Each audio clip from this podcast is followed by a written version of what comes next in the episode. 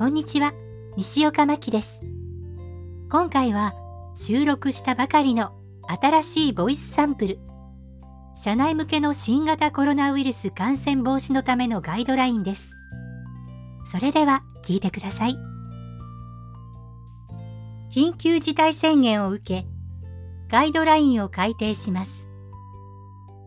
全社員、在宅勤務をお願いします。あらゆる会議やコミュニケーションにおいてデジタルツールを活用してください。どうしても自宅から業務ができない場合、対面で行うことが必要な緊急かつ重要な会議がある場合、顧客から緊急の要請がある場合など、やむを得ない場合はオフィスを利用することは可能ですが、事前に上司の承認が必要です。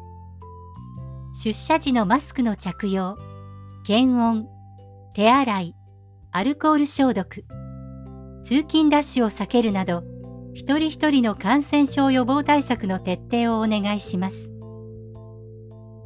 派遣社員の在宅勤務については、派遣会社からの指示に従ってください。いかがでしたか？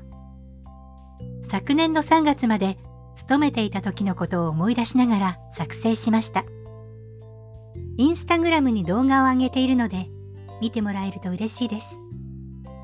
それでは今日はここまで。また次回聞いてくださいね。